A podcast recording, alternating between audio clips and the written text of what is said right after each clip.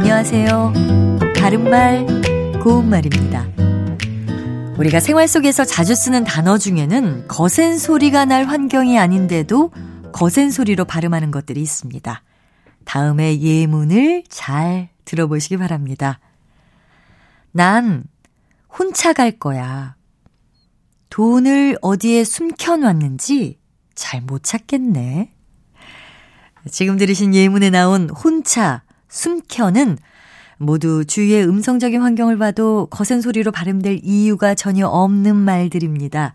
이것은 글자 그대로 혼자 그리고 숨겨로 발음하는 것이 맞습니다. 그리고 외래어나 외국어 단어 가운데도 이 같은 경우를 찾아볼 수가 있는데요. 흔히 쿠테타라고 하는 것은 쿠데타가 맞습니다.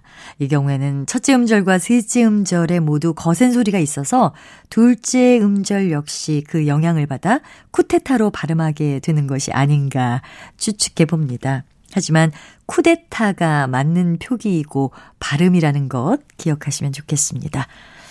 또 이 옷은 젊은 층을 타켓으로 해서 만든 물건이다. 이런 표현도 가끔 들을 수 있는데요. 여기서 나온 타켓도 첫째 음절에 있는 거센 소리의 영향으로 둘째 음절도 거세게 발음하는 것 같습니다. 그러나 이 경우에는 타켓이 아니라 타깃이 올바른 표기이자 발음입니다.